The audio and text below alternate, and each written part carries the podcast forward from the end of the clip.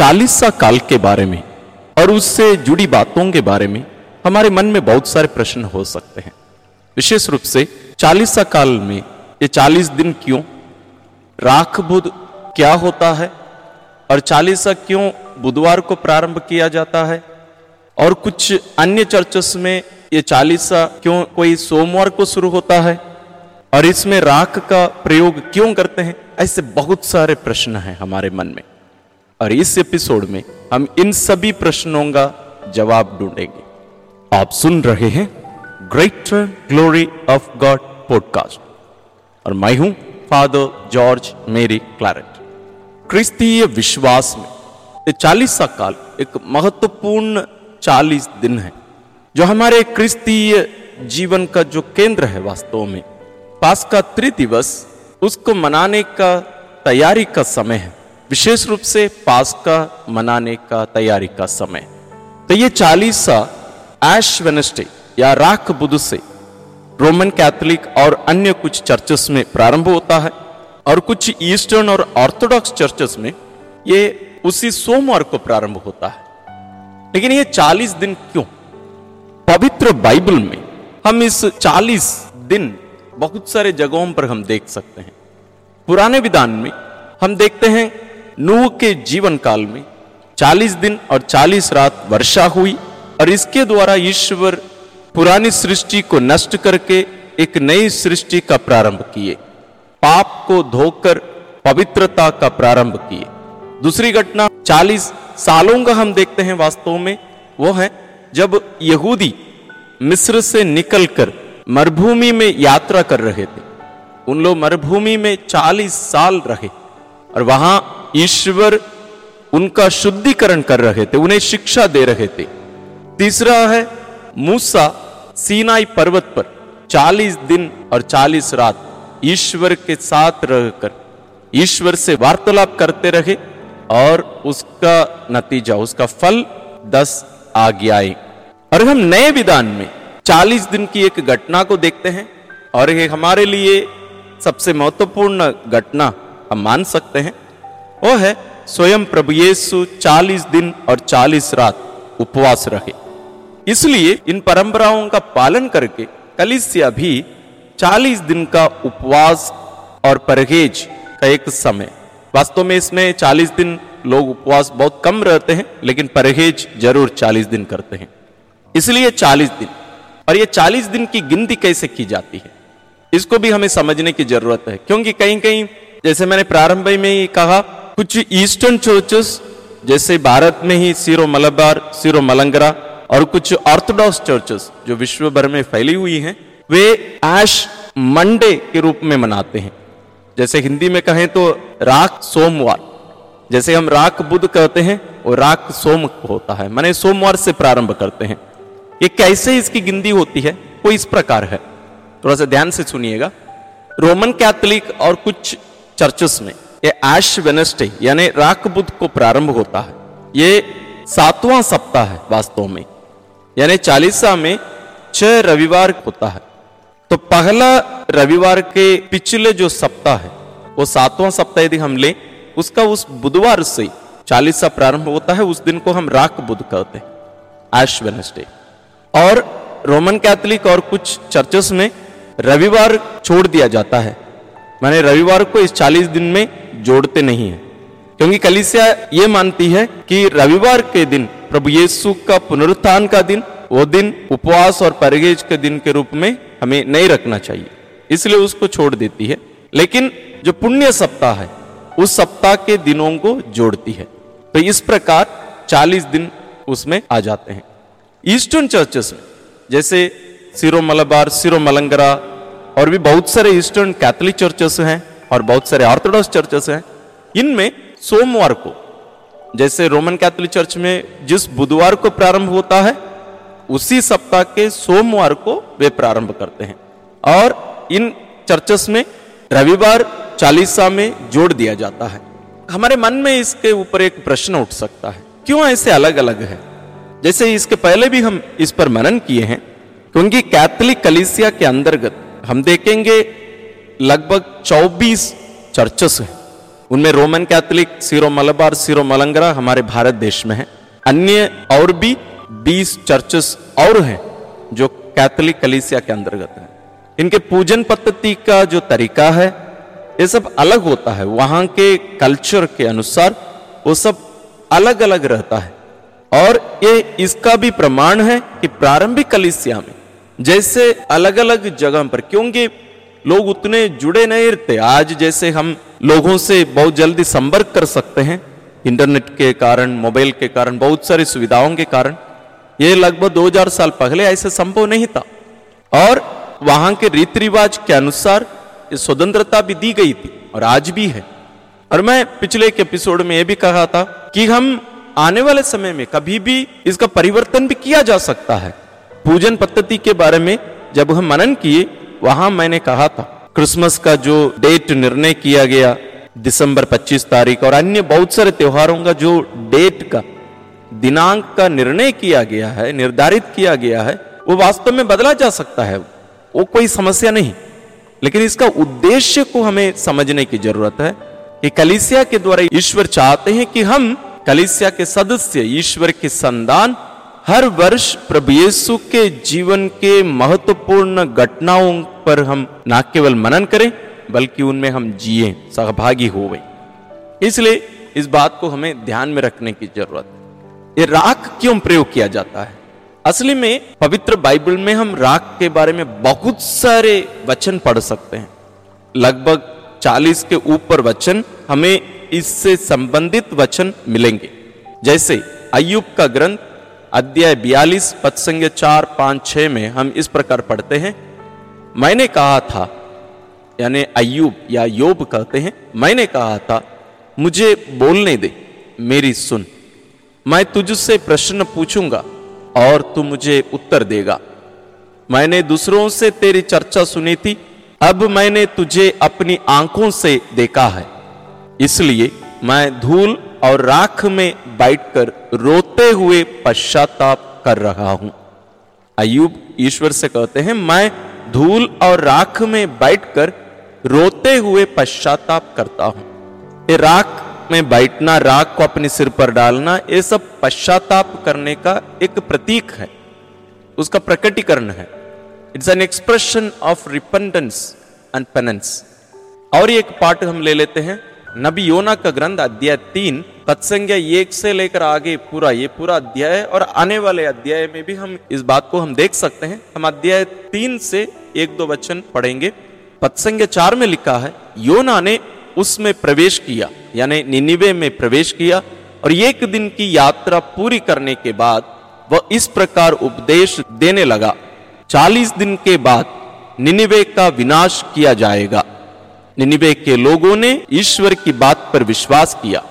उन्होंने उपवास की घोषणा की और बड़ों से लेकर छोटों तक सबों ने टाट ओढ़ लिया।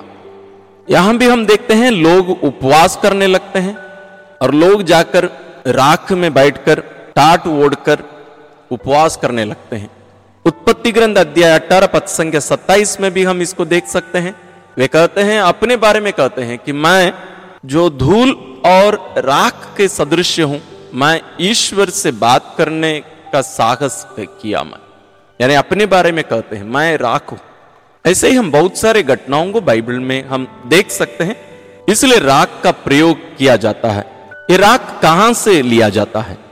यह राख उन डालियों से, यानी खजूर की डालियों से या अन्य पत्ती या पत्तों की डालियों से बनाया जाता है, जो पिछले खजूर रविवार के दिन या पाम संडे के दिन उस जुलूस में प्रयोग किया गया था। उनका राख बनाया जाता है, उनको जलाकर उससे जो राख मिलता है, उसी को ही अधिकांश प्रयोग किया जाता है। और यह राख तपस्या और पश्चाताप का प्रतीक है। और इसमें हम प्रार्थना और तपस्या के साथ हम पश्चाताप करने की भी जो सच्चाई है, हमारे आंतरिक जो भावना है उसको हम राख का प्रयोग करके, उपवास करके, प्रार्थना करके हम प्रकट करते हैं। इसके साथ साथ ये हमें दो विशेष बातों को भी याद दिलाता है कि हमारा जीवन क्षणिक है।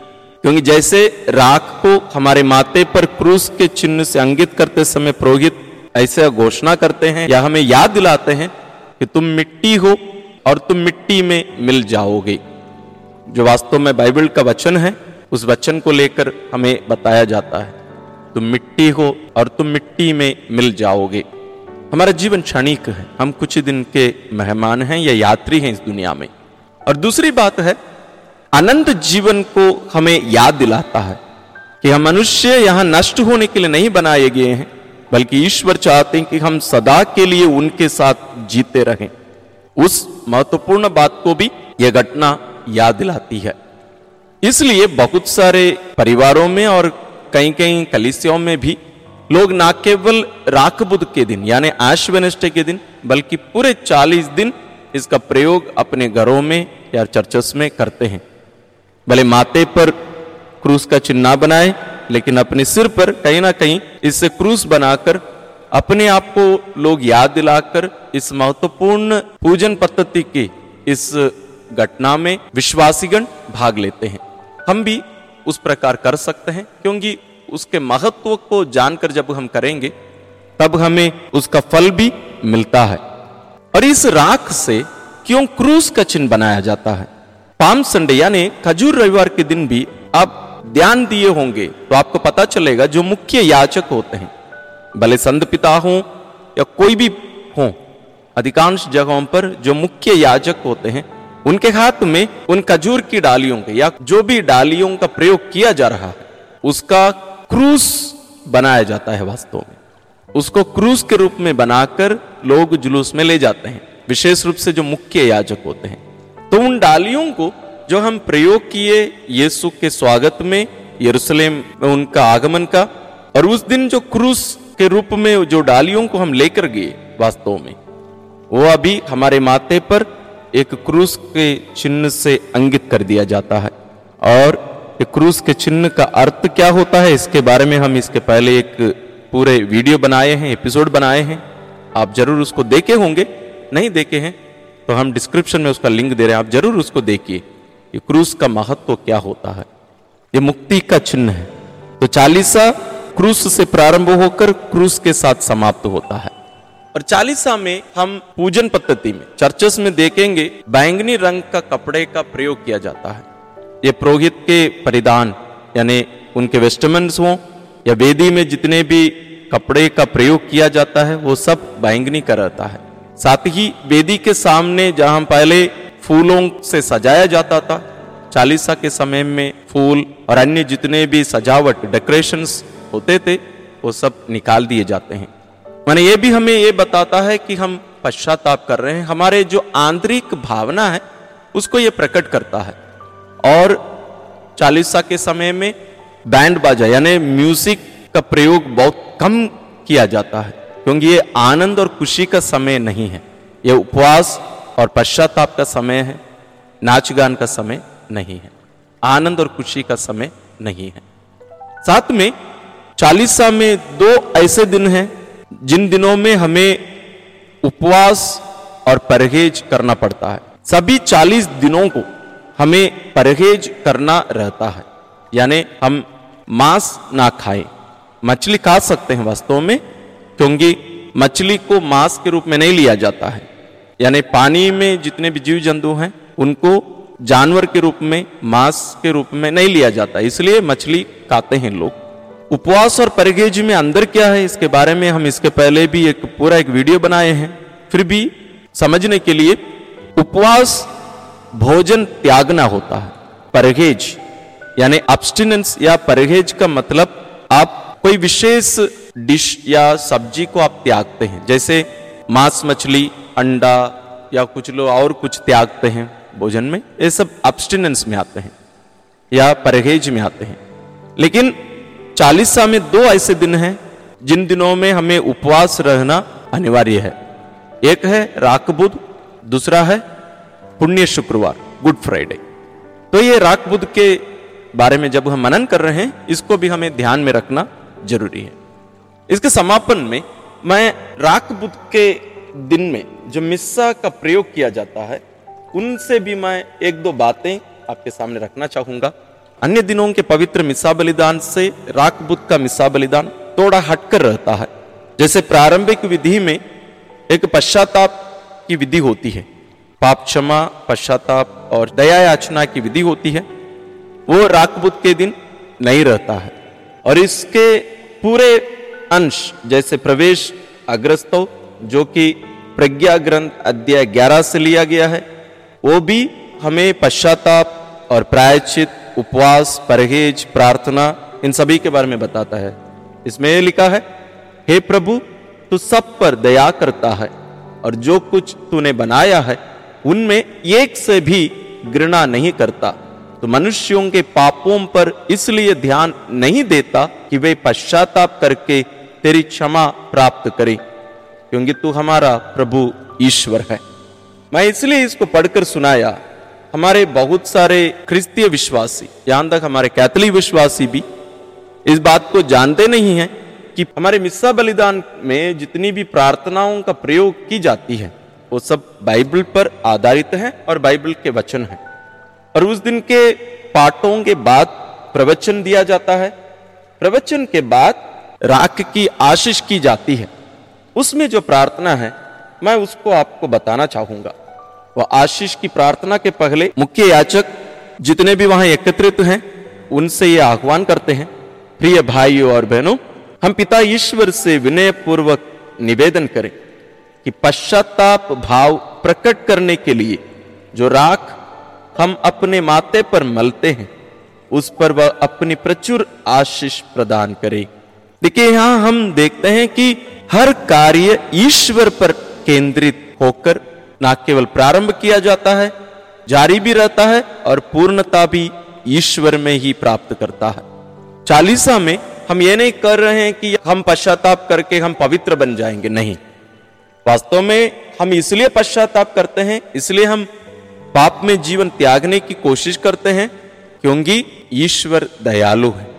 यदि ईश्वर दयालु नहीं होते तो हम पश्चाताप नहीं करते। और ये राग की आशीष की जो प्रार्थना होती है, उसको भी मैं पढ़कर सुनाना चाहूँगा आपको। मैं इसलिए ये सब पढ़कर सुना रहा हूँ। अधिकांश हम मिसा के समय इन बातों पर ध्यान नहीं देते हैं। साथ ही हमें यह भी जानकारी होनी है कि किस प्रकार की प्रार्थना होती है और कहाँ से ये सब प्रार्थनाएँ ली जाती हैं। हे ईश्वर, तू हमारी दीनता से द्रवित और हमारे प्रायश्चित से संतुष्ट होता है।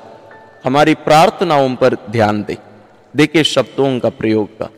तो हमारी दीनता से द्रवित और हमारे प्रायश्चित से संतुष्ट होता है। हम बाइबल में इसके बहुत सारे उदाहरण देख सकते हैं। जैसे हम आज जो पाठ देखे निनिवे के लोग, जो नबी योना के वचन पर विश्वास करके, ईश्वर पर विश्वास किए और प्रायश्चित किए, पश्चाताप किए और ईश्वर उन पर दया किए। आगे प्रार्थना में यह लिखा है, इस राख से चिन्हित अपने सेवक सेविकाओं पर दयापूर्वक अपनी आशीष और कृपा प्रदान कर, ताकि वे चालीस की तपस्या द्वारा तेरे पुत्र के पास का समारोह में शुद्ध मन से भाग लेने के योग्य बन जाए। हमारे प्रभु क्रिस्त के द्वारा। आमीन। तो यहाँ हम पूरे उसके भावनाओं को और वचन से आधारित प्रार्थनाओं के द्वारा हम इस सच्चाई को प्रकट करते हैं। और राख में पवित्र जल छिड़का जाता है, या कहीं कहीं तेल का प्रयोग करते हैं, आशीष तेल का, और उसको मिक्स करके उसको माथे पर, लोगों के माथे पर मलते हैं। उस समय पुरोहित दो वाक्यों को बोल सकते हैं। एक है, पश्चाताप करो और सुसमाचार में विश्वास करो। हम जानते हैं ये प्रभु यीशु की घोषणा है। राज्य की घोषणा के प्रारंभ में यीशु यही कहे। पश्चाताप करो और सुसमाचार में विश्वास करो। दूसरा वाक्य है, याद रखो कि तुम मिट्टी हो और मिट्टी में ही मिल जाओगे, जो कि ईश्वर स्वयं आदम और हेवा से कहे थे। याद रखो कि तुम मिट्टी हो और मिट्टी में ही मिल जाओगे। और जब राख लोगों के माथे पर लगाया जाता है या मला जाता है, उस समय भी बाइबल से ही वास्तव में स्तोत्र ग्रंथ से और अन्य पुस्तकों से भजन या अग्रस्तो लिए जाते हैं। जैसे उदाहरण के लिए, नबी योयल का ग्रंथ अध्याय दो, हम अपने वस्त्र बदलें, भस्म लगाकर और टाट पहनकर उपवास करें। प्रभु के सामने विलाप करें, क्योंकि हमारा ईश्वर पाप क्षमा करने में अति दयालु है। इस प्रकार पूरा बाइबल से ही पाठ लिए जाते हैं। और युक्रिस्ती समारोह के अंदर यदि हम जाएँ वहाँ और समापन में भी इसी प्रकार की प्रार्थना रहती है। मैं केवल आपको समापन की प्रार्थना पढ़कर सुनाता हूँ। हे प्रभु, जो संस्कार हमने ग्रहण किया है, वह हमारी सहायता करे। इसके फल स्वरूप हमारी तपस्या तुझे पसंद आए और हम आध्यात्मिक औषधि प्राप्त करने के योग्य बन जाएँ। हमारे प्रभु क्रिस्त के द्वारा, आमीन। तो इस प्रकार हम देखते हैं पूरे पूजन पद्धति, राख बुद्ध के दिन पूर्ण रूप से चालीसा की तैयारी और चालीसा का प्रारंभ और पूरे चालीसा का जो मनोभाव हमें जो होना चाहिए, वो सब राख बुद्ध के दिन पूर्ण रूप से प्रकट किया जाता है। और अंत में मैं यह पुनः याद दिलाना चाहूँगा, यहाँ केंद्र हम मनुष्य या हमारा पाप नहीं, बल्कि इसका केंद्र ईश्वर है और उनकी दया। ना हम या मैं, और ना आपका पाप या मेरा पाप।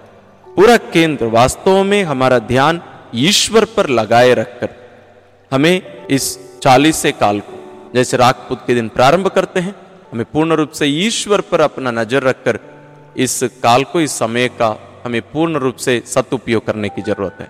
मैं विश्वास करता हूँ, आपके मन में जितने भी प्रश्न आश्वनिष्ठ यानी राकबुद्ध के बारे में रहे होंगे वो सब दूर हुए होंगे। यदि और भी प्रश्न है, आप कमेंट्स में डालिए। और जो कुछ आप सीखे हैं, उसके बारे में भी आप कमेंट्स में लिखिए, ताकि हमें भी पता चलेगा कि हम कितना आप तक सही जानकारी पहुँचा पा रहे हैं और कितना आपको और भी जानने की ज़रूरत है। आप सबों को ईश्वर आशीर्वाद दें। विशेष रूप से ये चालीसा काल आपके लिए, मेरे लिए, हम सबों के लिए फलदायी समय हो। और हम दयालु ईश्वर पर विश्वास और भरोसा करके अपना जीवन उनकी इच्छा के अनुसार, पवित्रता के अनुसार जीने की कृपा हम सबों को ईश्वर दे।